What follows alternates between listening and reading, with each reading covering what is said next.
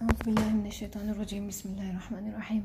الحمد لله رب العالمين والصلاة والسلام على رسولنا محمد وعلى آله وصحبه أجمعين. اللهم العلم والإيمان الكامل والعبودية الكاملة التامة والإخلاص التام واليقين التام والتوكل التام والمعرفة التامة والمحبة التامة وخالص العشق والاشتياق إلى لقائك. والعفة والعصمة والفطانة والحكمة وفصل الخطاب. والحافظة الدائمة والذاكرة الدائمة والصحة الدائمة الكاملة والعافية الدائمة الكاملة والقلب السليم. اللهم أسرار الإيمان والإسلام والإحسان. اللهم على الحق والاستقامة والعفة والعصمة والفتانة والإذعان اللهم ثبتنا على ما تحب وترضى. اللهم ثبتنا على ما تحب وترضى. اللهم ثبتنا على ما تحب وترضى. اللهم الإخلاص في كل أمرنا وفي كل شأننا ورضاك. يا ذا الجلال والإكرام. وصلى الله على سيدنا محمد وعلى آله وصحبه أجمعين. آمين. والحمد لله رب العالمين. Dersimizde inşallah marifetullah üzerinde duracağız. Her şeyden önce hayatı anlamlandırma, okuduğumuz diğer dersleri kamil manada idrak edebilme zannediyorum hakiki bir Allah bilgisine bağlı. Marifetullah'ın ne olduğunu e, anlamaya ziyadesiyle ihtiyacım olduğunu hissettim. O yüzden e, bu dersimizde marifet meselesi üzerinde e, durmayı düşündüm. E, farklı eserlerden, farklı bölümlerden yola çıkarak inşallah marifet konusunu birlikte anlamaya çalışalım.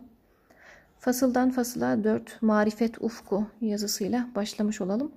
Asıl metnimiz inşallah Kalbin Zümrüt Tepeleri bir eserindeki marifet yazısı olacak ama oraya girmeden önce fasıldan fasıla e, eserindeki bu bölümü okumayı uygun gördüm. Marifet ufku varlığın en küçük parçasında bütün bir varlığı hissedebilmek, varlığın en küçük parçasında dahi bütün varlığı hissedebilmek, o varlığın ifade ettiği manayı alıp ondan bir marifet üsaresi elde etmek, yakalanması gerekli olan bir ufuktur. Çok yüce bir ufuk, marifet ufku. Ama hepimizin hedefinde olması gereken zirve bir ufuk. Değilse hayatı anlamlandırmak zor olabiliyor. İnandığımız Allah'ın nasıl bir Allah olduğunu bilmeden yaşadığımız hadiseleri doğru anlamlandırabilmemiz ve hayat çizgimizi doğru bir yörüngede götürebilmemiz de oldukça zor görünüyor. Aslında bugün derste kudret, Allah'ın kudretini e, incelemeyi düşünmüştüm ama e, marifet meselesini önce bir ele alalım. Sonrasında inşallah Sözler kitabından 29. sözün e, bir bölümünde Allah'ın kudreti üzerinde duruyor. Oradan devam ederiz inşallah. Varlığın en küçük parçasında bütün varlığı, kainatı, o varlığın sahibini hissedebilmek, o varlığın bize ifade ettiği manayı alıp ondan bir marifet özü, üsaresi elde etmek, yakalanması gerekli olan bir ufuktur. Yani gördüğümüz her şeyde, yaşadığımız her olayda Allah'ın varlığını idrak etmek ufku, yakalanması gerekli olan yüce bir ufuk, marifet ufku. Bunun için evvela insan vicdanında her şeyi marifete çevirebilecek olan mekanizmayı harekete geçirmelidir. Bu da bilmeden olabilecek bir husus değil. Bilmek için de istemek lazım, ihtiyaç duymak lazım. Arkasından ciddi bir cehd ve gayret sergilemek lazım ki o ufuk yakalanabilsin ya da o ufku yakalama yoluna girilebilsin.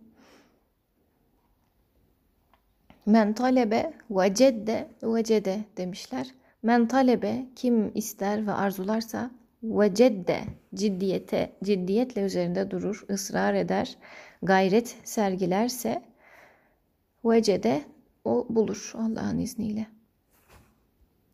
Bunun için evvela insan vicdanında her şeyi marifete çevirebilecek mekanizmayı harekete geçirmelidir. Kainatı, hadiseleri doğruya doğru okuyabilmek için her gördüğü zerreden imanını artırabilmenin yolunu bulabilmek için o içindeki mekanizmayı harekete geçirmelidir.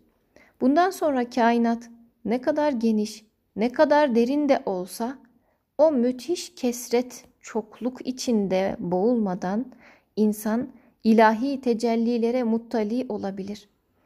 Gördüğü her şeyde karma karışık gibi zannedilen olaylarda bile hikmeti tam olarak anlaşılamayan durumlarda bile ilahi tecellilere muttali olabilir. Allah'ın varlığını, kudretini, oradaki engin yüceliğini e, sezebilir, hissedebilir ve bunun üzerine kendi marifet peteğini örgüleyebilir. Allah bilgisini arttırabilir gördüğü her bir şeyle, her bir hadiseyle. Örgüleyebilir ve ister marifet adına, ister Cenab-ı Hakk'ın esma, sıfat ve zatını görme adına bütün cihanlarda görebileceği hakikatleri bir tek damlada görebilir. Bunca ilahi sanatlarla iç içe olup da bu güzelliklerin arkasındaki sani hakimi idrak edemeyenler ise deryada yaşadıkları halde deryayı bilmeyen talihsizlerdir demiş. Tefekkür, tefekkürün en büyük ibadet olduğu ifade edilir. Bir saat tefekkür bir yıl ibadetten daha üstündür denir. Onu yakalayabilmek e, o marifet ufkuyla bakmaya bağlı işte. Rabbim lütfeylesin. İnsanın benliği Cenab-ı Hakk'ın varlığını aksettiren çok önemli bir menşurdur, bir prizmadır.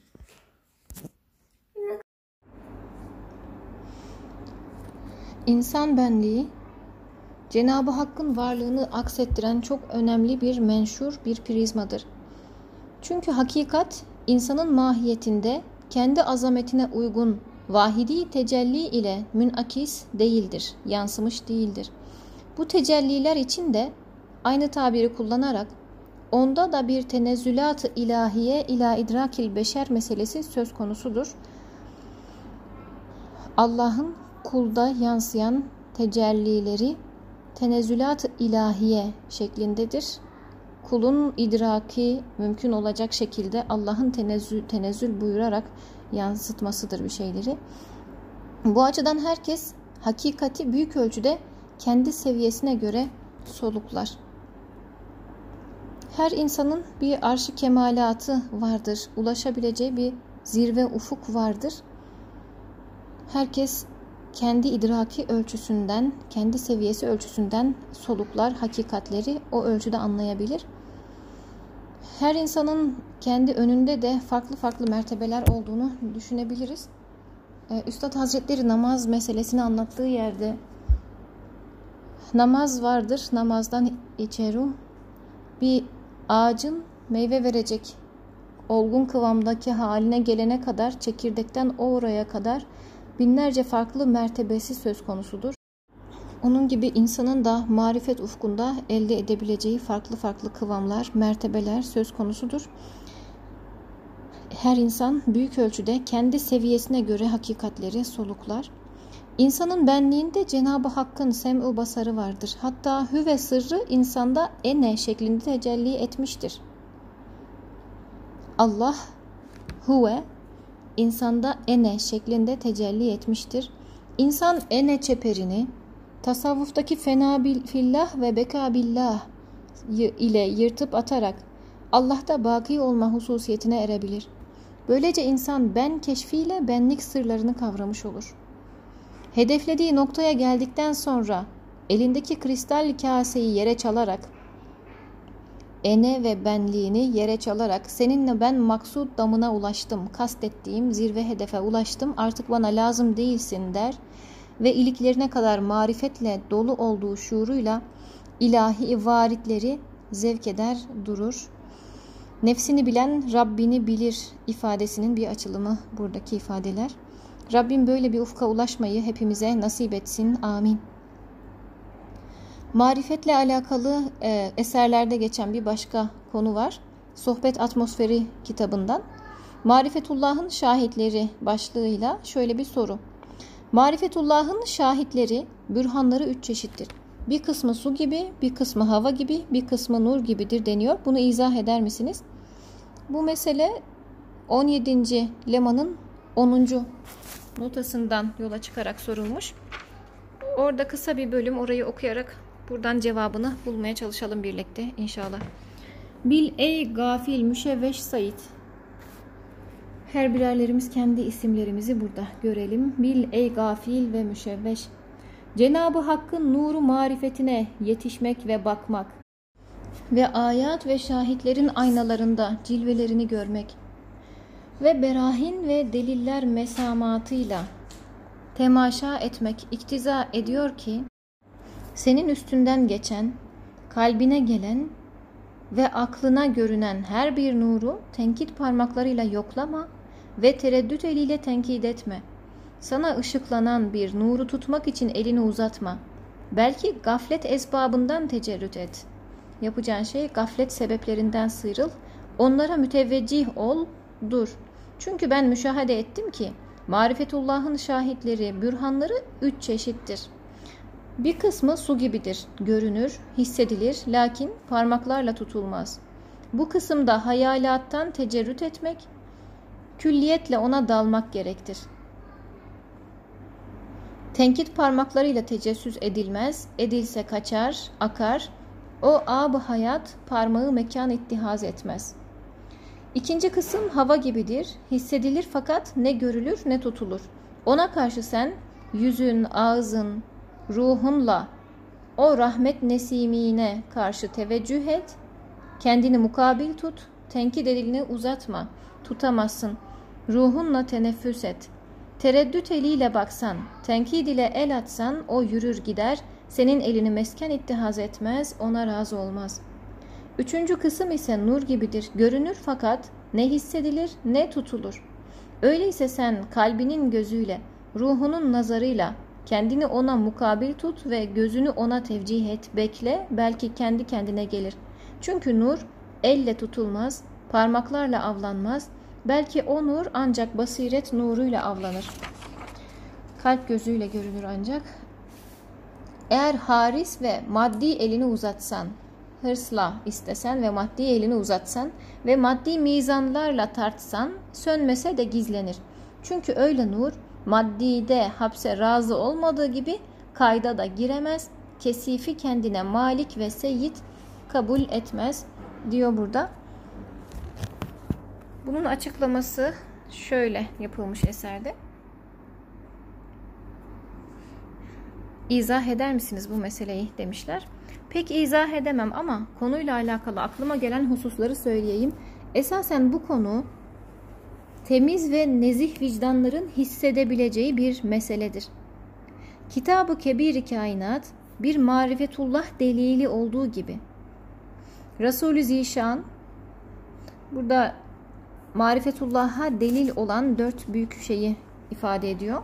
Kitab-ı Kebir kainat bir marifetullah delili olduğu gibi Resulü Zişan aleyhissalatü vesselam da ona bir başka bürhandır. Her şeyiyle marifetullah'a bakan Kur'an-ı Mucizil Beyan'ın marifetullah delili olmasının yanında vicdan da Cenab-ı Hakk'ı gösteren bir delildir. Evet dört şey saydı. Kitab-ı Kebir kainat bir, Resulü Zişan Efendimizin varlığı iki, Kur'an-ı Kerim 3. İnsanın kendi içinde mekni bulunan vicdanı 4. 4 ana unsur var Allah'ın varlığının delili olan. Evet bütün bunlar ona ait marifetin şahit ve delilleridir. Biz bu delillerle kafamıza ve kalbimize takılan, vicdanımızdaki asıl duygu ve düşünceyi kirletip kapatan şüphe ve tereddütleri izale ederiz.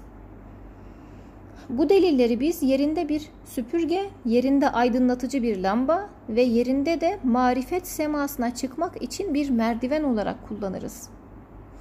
Yerinde bir süpürge, toza toprağa büründüğünde, tereddütler ve şüpheler içimize aktığında bir süpürge gibi o tozu toprağı e, arındırırız. Yerinde bunları bir lamba gibi kullanır ve karanlıkları aydınlatmak için vesile ederiz. Ve yerinde de marifet sevasına çıkmak semasına çıkmak için bir merdiven olarak kullanırız demiş. Teker teker açıklıyor bu yazıda. Enfüsi ve afaki deliller bu deliller çok önemlidir. Enfüsi kendimizle alakalı, afaki bizim dışımızdaki deliller. Onların bu kadar önemli olmalarının yanında unutulmaması gereken şöyle bir husus da vardır. Deliller marifet değildir. Yani bu delillerin detaylıca bilinmesi marifetin bizatihi kendisi sayılmazlar. Şöyle, kainatı ilim kıstasları ile didik didik etme, Resul-i Ekrem Aleyhisselatü Vesselam'ı yüce ahlakıyla tanıma ve Kur'an'ı satırlarında okuma, Cenab-ı Allah'ı tam tanımak, ahireti bilmek ve Allah Resulüne tabi olmak için yeterli değildir. Evet, asıl olan hususlar bunlar. Allah'ı tam manasıyla tanımak, ahireti bilmek ve Allah Resulüne tabi olmak esas husus bunlardır. Zira bunlar büyük ölçüde fıtratta mekni olan ve vicdanda kenzen bilinen marifeti ilahiyeye zarar verecek şeylere karşı koruyucu hususlardır. Bu dört büyük delilin varlığı bunun için gereklidir. Ayrıca bunlar şayet şurayı tekrar okuyalım isterseniz. Zira bu deliller büyük ölçüde fıtratta mekni olan, insanın kendi fıtratında yaratılışında var olan ve vicdanında kendizen bilinen, ekstra lütuftan e, var olan zaten bilinen Allah'ın varlığına varlığını bilmeye, marifet ilahiyeye zarar verecek şeylere karşı koruyucu hususlardır. Ayrıca bunlar şayet kalp menfi şeylerle işgal edilmişse oradaki işgalcileri def edecek ve kalbi koruyacak askerlerdir. Eğer insan kulluk itibarıyla aşağı düşmüşse bu dört delille sarılarak bunlarla yukarı çıkar. Devrilmişse doğrulur. Evet deliller tozlanan kalbin tozunu alan süpürgeler gibidir ve o şahitler böyle kabul edilmelidir. İşte bu açıdandır ki ben Cenab-ı Allah'ı, peygamberlerin varlığını, peygamberliğini ispat ettim sözü mümince bir söz değildir.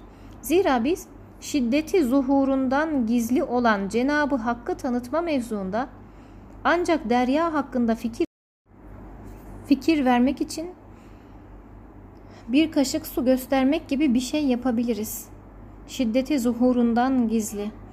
Güneş mesela parlaklığından fazla fazla görünüşünden dolayı gözlerin göremediği o güneşin ışığını düşünerek bunu anlayabiliriz. Evet biz onu ispat edemeyiz. Kimse de ispat edememiştir. Zira arz ettiğim gibi bizim getireceğimiz deliller deryayı göstermek için ortaya bir damla su koymak gibidir sadece.'' Elbette ki bu da göze konan tozu süpürmek türünden bir şeydir ve hiç de önemsiz değildir. Çünkü insan gözünün tozunu sildiğinde Allah'ın tecellilerini orada görmeye başlar. Bu itibarla da deliller Allah'la insan arasındaki şüpheleri bertaraf etmek içindir. Deliller sayesinde marifet nurları içimizde parlayabilir. Evet, Deliller sayesinde marifet nurları içimizde parlayabilir. Zaten vicdanda ve ruhumuzda mekni bulunan o marifet sırları, marifet nurları bu deliller sayesinde hissedilir hale gelebilir diye anladım. Evet iman için harici alemde üç çeşit delil vardır. Bir kısmı hava gibi, bir kısmı su gibi, bir kısmı ziya, ışık gibidir. İnsanın Allah'ı Celle Celaluhu bilme mevzunda karşı karşıya kaldığı delillerin bir kısmı insanın etrafındadır. Hava gibi her an onları başucunda hisseder insan.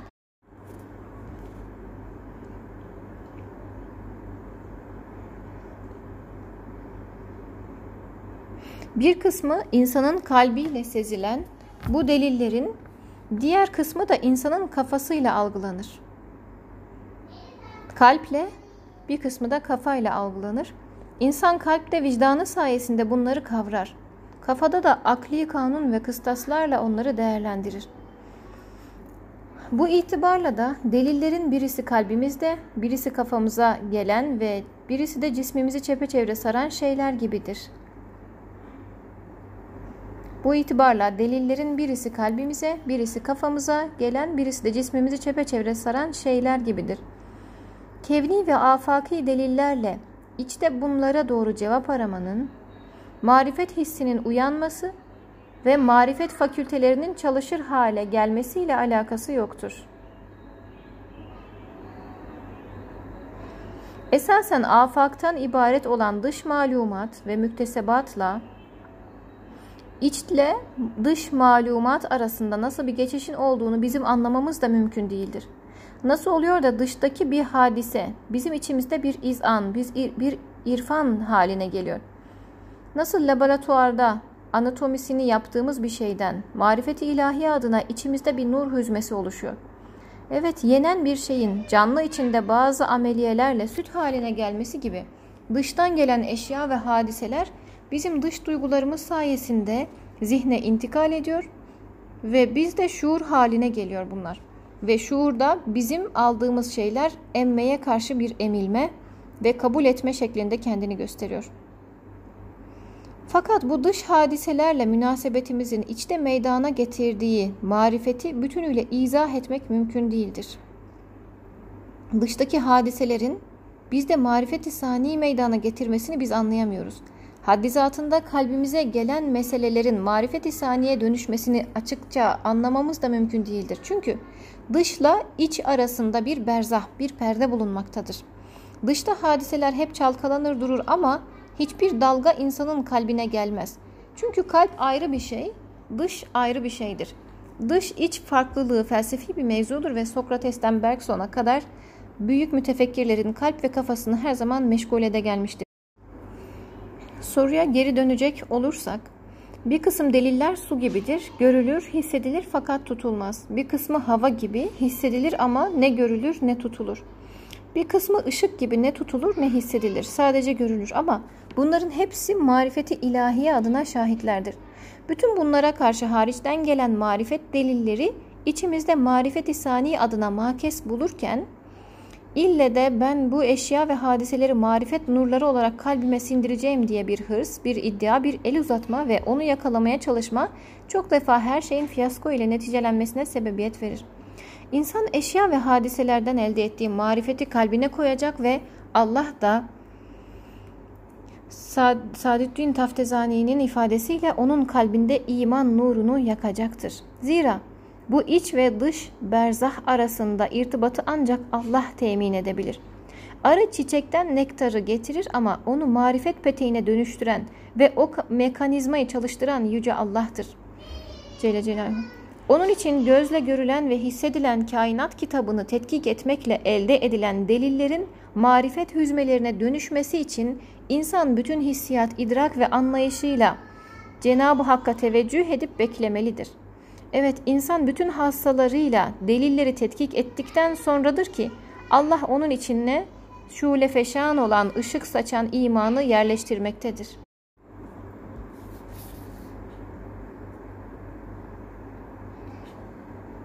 Mesela insan bazen Resul-i Ekrem aleyhissalatü vesselamla veya nurani bir veli ile karşılaşır karşılaşmaz hemen bunların manyetik alanına girer. Tabi onların huzuruna gelmekle imanın kuvvetlenmeyeceğini, marifet-i sani adına mesafe alınamayacağını düşünmüyor ve tenkit tavrı almıyorsa onlarda müşahede edilen nuraniyet neticesinde bütün hissiyatla, kalp ve vicdanla Allah Celle Celaluhu'ya teveccüh edildiğinde Allah da onların içinde iman nurunu parlatıverir.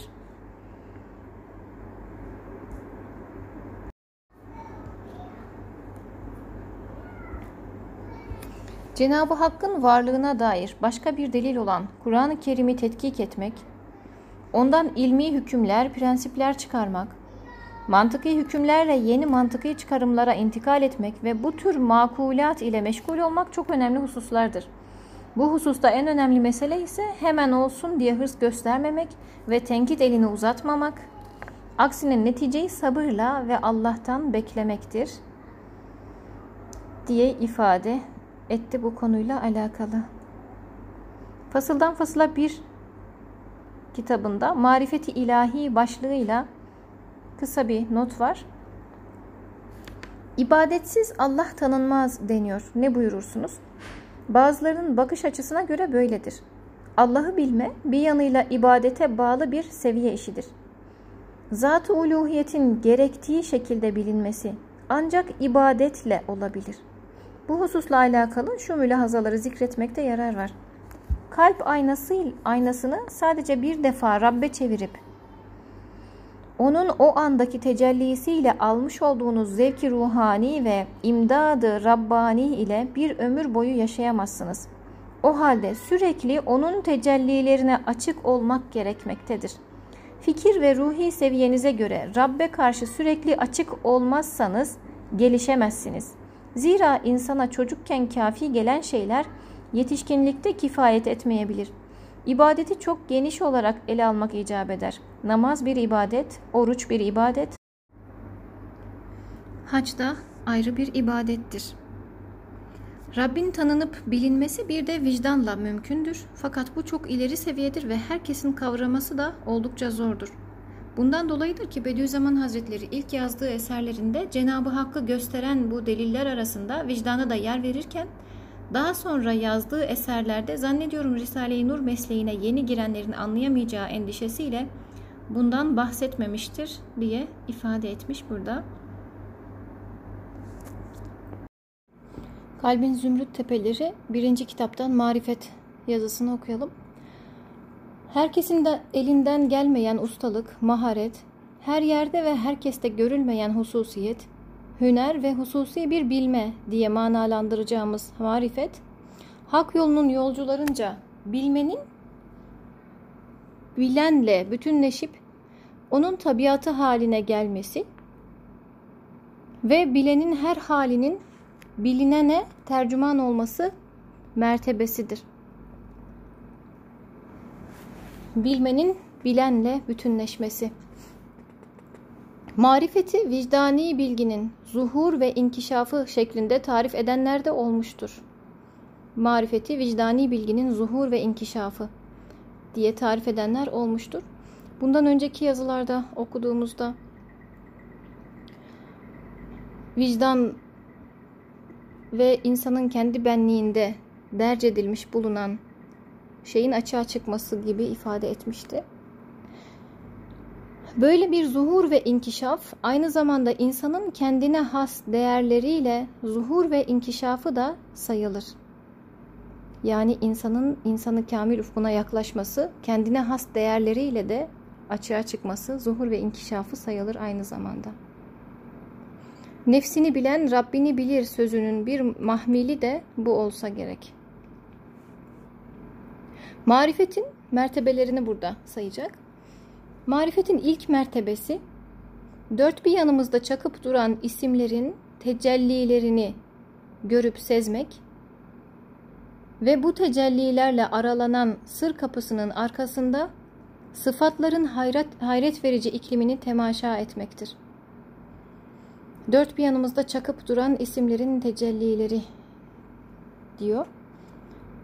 Bir kısmı hava gibidir, bir kısmı su gibi, bir kısmı ışık gibi demişti ya. Hava gibi onu yorumlarken hocamız etrafımızı saran, kuşatan diye söylemişti. Etrafımızda gördüğümüz her güzellikten ona bir yol bulabiliriz. Bu yazıların üzerinde dururken aslında derinlemesine bilinmesi gereken çok şey var ama olabildiği kadar hissederek, sezmeye çalışarak okumaya gayret edelim inşallah. Tecelli ile alakalı bir makale var. Kalbin Zümrüt Tepeleri 3'te. Oraya da bir bakmakta fayda var aslında imkanı olanlar. Kalbin Zümrüt Tepeleri 3 tecelli yazısı var orada. Evet Allah'ın isminin tecellisi, zatının tecellisi, sıfatlarının tecellisinden bahsediyor. Mesela Allah'ın bir isminin Semiye isminin tecellisinin ciddi boyutlara ulaştırdığı bir insan Süleyman Aleyhisselam'ın duyması gibi karıncaların sesine varana kadar duyar ve duyduğu şeylerin dilini de anlayabilir demiş. Allah'ın Semiye esmasının kendisinde gerçek manada tecelli ettiği bir insan Süleyman Aleyhisselam'ı e, o şekilde ifade ediyor orada. Marifetin ilk mertebesi dört bir yanımızda çakıp duran isimlerin tecellilerini görüp sezmek ve bu tecellilerle aralanan sır kapısının arkasında sıfatların hayret verici iklimini temaşa etmektir. Biz kainatta etrafımıza baktığımızda önce eseri görürüz. Üstad Hazretlerinin bir tasnifidir bu. Zata ulaşma, Allah'a ulaşma adına bir sıralama. Etrafımızda gördüğümüz her şey, ağaç, kuş, böcek bir eserdir. Ortaya konmuş bir eserdir. Bu eserler bir fiile götürür bizi. Bu eserin varlığı bir ağacın varlığından yola çıkalım. Bu ağaç bizi yaratma fiiline götürür. Eserden sonra fiil, fiil düşünürüz. Fiilin ardından o fiili ortaya koyan nasıl biridir? Onun ismine götürür bizi. Fiilden sonra isim akla gelir. Halık mesela. Yaratma fiilini meydana getiren Halık. İsimden sonra sıfat göreceğimiz şey. Sıfat da hallakiyet. Allah'ın yarat, yaratıyor oluşu. Yaratma sıfatı. Sonra şe'ne ulaşırız. Şe'n yaratma gücü. Ve en sonunda da zata ulaşırız. Allah'a ulaşırız. Eserden fiile, fiilden isme, isimden sıfata, sıfattan şe'ne, onun durumuna ve şe'nden de zata böyle bir yolculuk haritası çıkarmış üstadımız. Böyle bir seyahat esnasında sürekli hak yolcusunun gözünden, kulağından, lisanına nurlar akar. Gözünden ve kulağından lisanına, diline nurlar akar. Onun artık kalbi davranışlarına hükmetmeye başlar. Kalbi davranışlarına ve diline, sözlerine hükmetmeye başlar. Davranışları hakkı tasdik ve ilan eden birer lisan kesilir. Ve bu lisan da adeta bir kelime-i tayyibe disketi haline gelir. Kelime-i tayyibe disketi haline gelir. Artık hep güzel sözler kaydedilir o lisandan. Yalan, kötü söz, gıybet, Allah'ın razı olmayacağı herhangi bir söz o dilden dökülmez. O insandan öyle olumsuz davranışlar sadır olmaz artık. Kalp o insanın davranışlarına hakim olmaya başlar demiş. Hak'tan başka söz dökülmez dilinden, gönlü inciyle dolu olanın gönlünden, dilinden başka şeyler çıkmaz. İnsanın kalbi neyle meşgulse diline ve davranışlarına dökülen şey de odur. Davranışlarımızda, ibadetimizde, yaptığımız iyiliklerde zorlanmak durumundaysak, zorlanıyorsak o zaman kalbimizdeki imanımızın gücünü yoklamamız lazım. Aslında bunlar birer işaretçi gibi de görülebilir davranışlarımıza bakarak kalbi hayatımızı, ruhi hayatımızı ve kendi durumumuzu çok rahat görebiliriz. Evet, insanın kendi davranışları, fiilleri, ibadetindeki durumu e, gerçek anlamda kendisine çok iyi bir hayırhah olabilir. Derken her an vicdan ekranına İleyhi yes'adu kelimut tayyib vel amelus salih yerfe'uh ona ancak güzel kelimeler yükselir, onu da ameli salih yükseltir, yükseltir. Pürenvar hakikatinden ayrı ayrı ışıklar akseder durur. Fatır suresi 10. ayette geçiyor. Allah'a ancak güzel kelimeler yükselir, onu da ancak ameli salih yükseltir. Kant'tan yola çıkarak hocamızın çok sık ifade ettiği bir şey var. Allah nazari akılla değil ameli akılla bilinir diye ifade ediyor. Nazari akılla, salt bilgiyle Allah'a ulaşılamaz. Ameli akılla bilinir. Bilinen o hakikatlerin hayata taşınmasıyla ve yaşanmasıyla ancak gerçek anlamda Allah bilinir ve anlaşılır. Ona tam iman o şekilde gerçekleşir diye ifade ediyor. Artık böyle bir ruh bütün kötü duygu ve tutkulara karşı kapanır ve böyle bir gönül öteden esintilerle sarılır, sarılır da ruhuna açılan bir sırlı menfezden kalplerde kenzen bilinene Sığmam dedi hak arzu semaya kenzen bilindi dil madeninde. Mealiyle anlatılmak istenen ma vesi'ani semai ve la arzi velakin vesi'ani kalbu abdi el mu'min bir müteşabih beyanda ifade edildiği gibi ışıktan koridorlar açılır ve insan bir daha da ayrılıp geriye dönmeyi düşünmeyeceği bir temaşa zevkine erer. Evet. Ma vasi'ani semai ve la erdi. Ben yerlere ve göklere sığmam. Fakat mümin kulumun kalbine sığarım. Müteşabih beyanında ifade ettiği şekilde bir ufka ulaşır.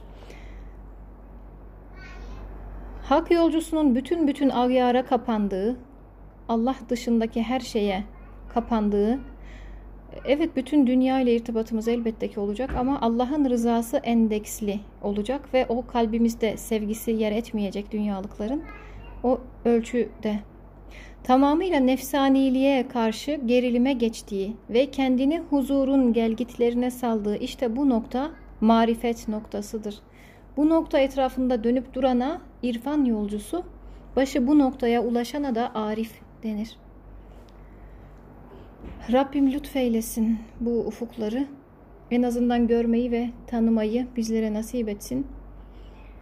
Derdimiz her zaman Allah'ın rızasını yakalamak olmalı ve hep onun peşinde olmalıyız. O zaman ümit edilir ki bu ufuklar bizlere de açılır. Ümit edilir ki o zaman biz de bu ölçüde dilinden haktan başkası dökülmeyen davranışlarında Allah'ın rızasına ters bir şey sergilenmeyen insanlar haline geliriz. Derdi dünya olanın dünya kadar derdi olur diyor büyüğümüz. Derdimiz dünya değil Allah'ın rızası olursa eğer Allah da bize kapısını açacaktır. Bir ayeti kerime var. وَالَّذِينَ جَاهَدُوا ف۪ينَا لَنَهْدِيَنَّهُمْ سُبُلَنَا وَاَنْ وَاَنَّ اللّٰهَ لَمَعَ الْمُحْسِنِينَ Bizim yolumuzda gayret gösterenleri biz de yolumuza iletiriz. Allah muhsinlerle, iyilik yapanlarla, iyilerle beraberdir diyor. Allah yolunda gayret ortaya koymak, onun ötesinde Allah kendisine giden yollara bizleri girdirir inşallah.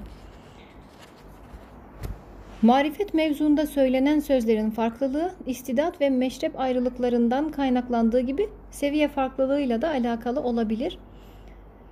Hocamız bu Zümrüt Tepeler'deki makalelerde bugüne kadar söylene gelmiş olan tasavvufta söylene gelmiş olan bütün hususları derleyip en sonunda da aslında özetle gibi ifadelerle kendisi düşüncelerini ifade etmiş oluyor. Bütününü toparlayarak. Kimileri marifeti sadece tecelligahta aramış ve Arif'teki heybet hissini marifetin tezahürü sanmış.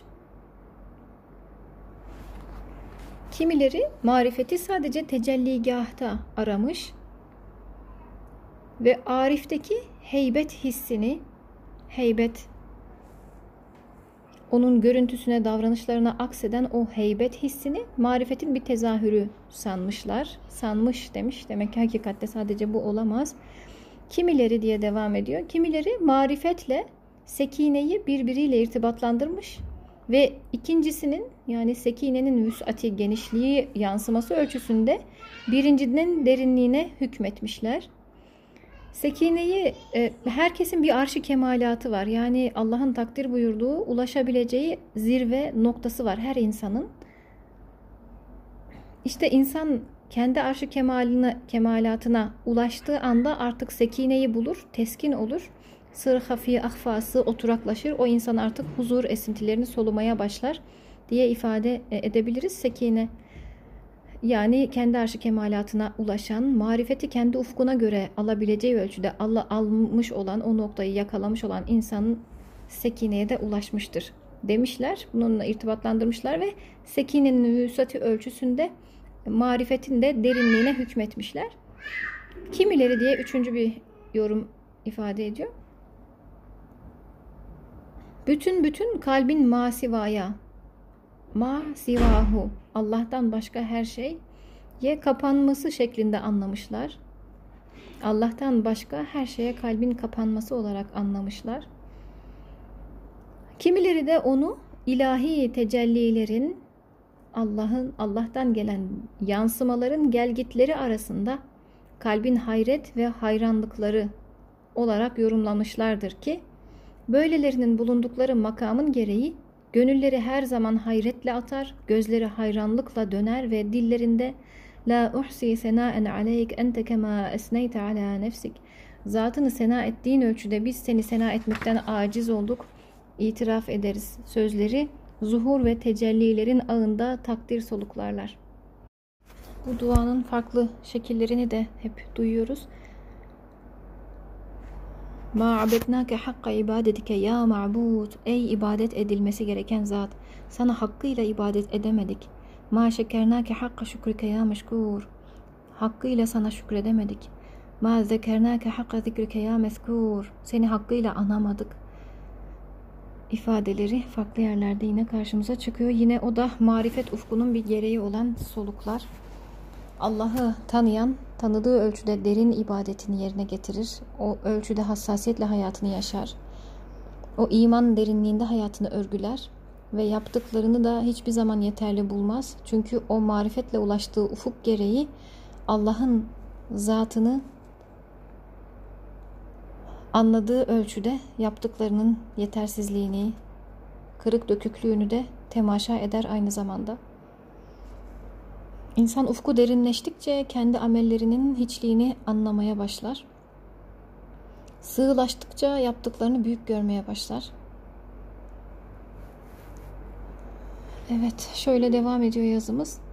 Marifet ikliminde hayat, cennet bahçelerinde olduğu gibi dupduru ve asude, ruh sonsuza ulaşma duygusuyla hep kanatlı, gönül itminana ermişliğin, hazlarıyla bir çocuk gibi pür neşe fakat tedbirli ve temkinlidir. Hayat cennet bahçelerindeki gibi duru ve asudedir. Marifet iklimine ulaşmış bir insan için böyledir hayat. Dupdurudur. Ruhu o insanın sonsuza ulaşma duygusuyla hep kanatlıdır. Gönlü de itminana ermişliğin hazlarıyla doludur. Bir çocuk gibi pür neşedir o insanın gönlü. Çocuk gibi neşelidir fakat aynı zamanda tedbirli ve temkinlidir de yürüdüğü yolda. Yani havf ve reca dengesini hiçbir zaman şaşmaz.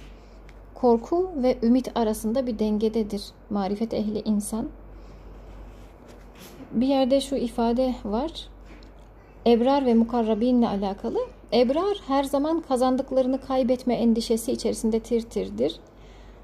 Ama mukarrabin yani Allah'a gerçekten yakınlık kesbetmiş o insanlar zirveyi eşiği en kritik eşiği aşmışlığın yanında küfürle ölmekten, küfür üzere ölmekten hep korkarlar. Yani insanın e, ufku derinleştikçe, Allah'a yakınlığı arttıkça korkusu da artar aynı zamanda. Temkin ve tedbir yönü de artar.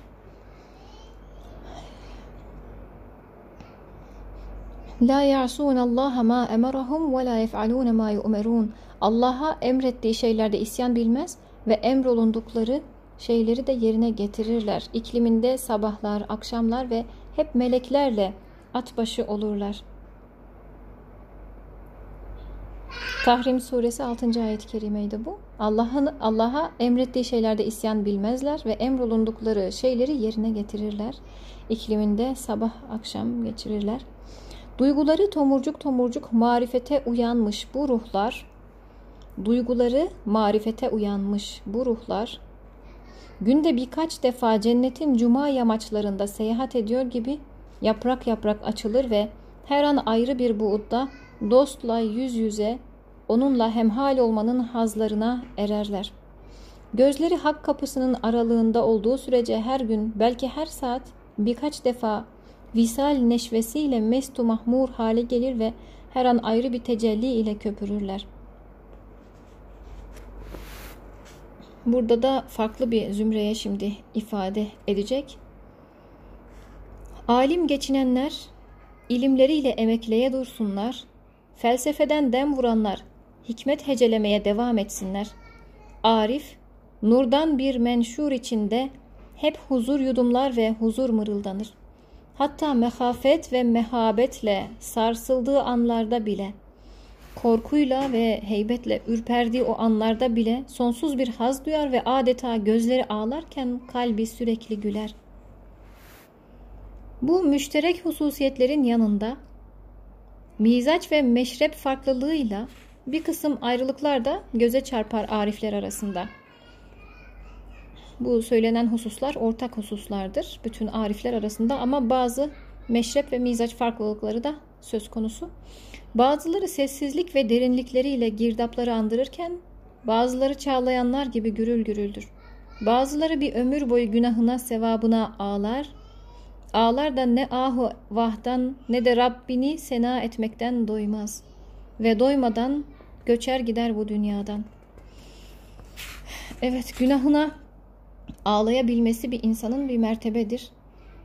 Eğer bir insanın gözünde yaş, hatalarından dolayı içinde bir inkisar ve ızdırap varsa bu ciddi bir güzelliktir. Bir insan günahını ağlayabiliyorsa affedileceğinin de habercisidir bu gözyaşları aynı zamanda. Çok ağlayın az gülün ifadesi var ayet-i kerimede. Çok ağlayın az gülün. İnsana iradi bir teklif bu. Demek ki buradan şunu anlayabiliriz biz. Biz iradelerimizi zorlayarak iradi bir adım atabilirsek ötesi gelir ve artık hep günahlarımıza ağlayabilen durumda insan olabiliriz. Ve o gözyaşlarımızda o günahlarımızın tevbesinin kabulü, affının işaretçisi olur Allah'ın izniyle. Bazıları da hep heybet, haya, üns atmosferlerinde seyahat eder durur ve bu deryadan ayrılıp sahile ulaşmayı da asla düşünmez. Bazıları tıpkı toprak gibidir. Gelip geçen herkes basar geçer başına. Bazıları bulut gibidir. Salih talih alır herkesi şemsiyesi altına ve ona damla damla rahmet sunar.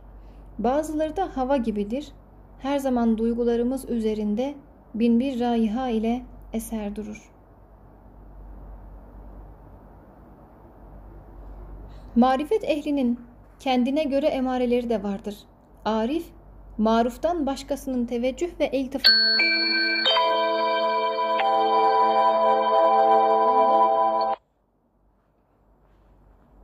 Ondan gayrisiyle halvet olmaz. Göz kapakları ve kalp kapılarını ondan başkasına açmaz. Gerçek arifin dünya ile ve Allah'tan başka her şeyle irtibatı Allah'ın rızası ölçüsüne göredir. Evet. Gerçek arifin başkasına teveccühü, başkasıyla halvet arzusu ve gözlerinin içine başka hayalin girmesi onun için en büyük azaptır demiş. Bu ölçüde marifete eremeyen yarı ahyarı tefrik edemez. Yarla hemdem olmayan da hicrandaki azabı bilemez. Yarla hemdem olmayan, onunla buluşmayan, marifetullah'a ulaşmayan hicrandaki azabı bilemez. İsterseniz bu faslı şöyle noktalayalım. Arif'in can gözlerinde nuru irfan var olur. Arifle avni hüda sırrı maarif yar olur. Muhammed Lütfi Efendi'nin ifadeleri.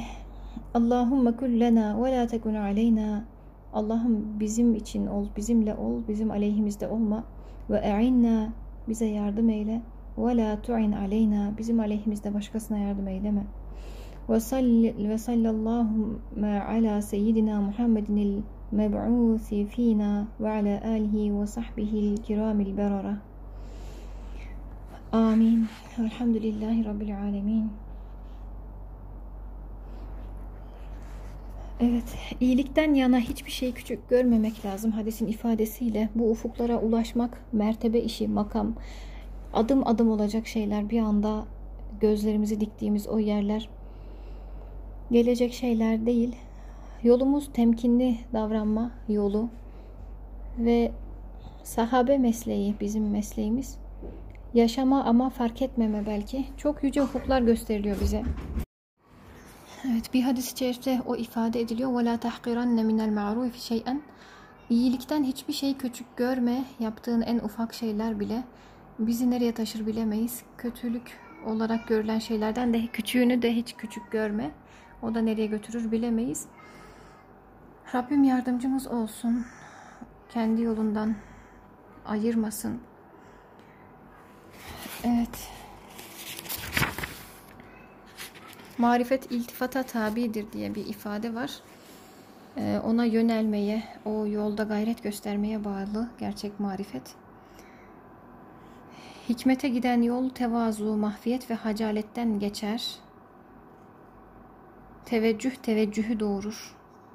Yönelirseniz size yönelinir. Namaz kılarken biz Allah'la berabersek gerçek anlamda şuurumuzla, bütün duygularımızla, latifelerimizle gerçekten huzurdaysak Allah da orada bizimle beraberdir. Teveccüh teveccühü doğurur. Bir kutsi hadiste de ifade edildiği gibi kulum bir adım gelirse ben on adım gelirim. O yürüyerek gelirse ben koşarak giderim. Yani e, sen bir adım at onun ötesinde ben sana fazlasıyla bana gelen yolları açarım diyor Rabbimiz bize kutsi hadiste. Evet Allah'la bağlantısını kesmeyen müminin dilinden hikmet, nazarından haşyet, hal ve davranışlarından da ihlas dökülür.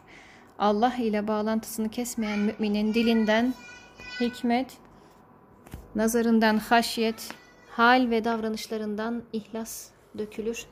Allah cümlemizi muvaffak eylesin. Bildiğimiz, duyduğumuz, anlamaya çalıştığımız hakikatleri yaşayanlardan eylesin. Allah'a emanet olun.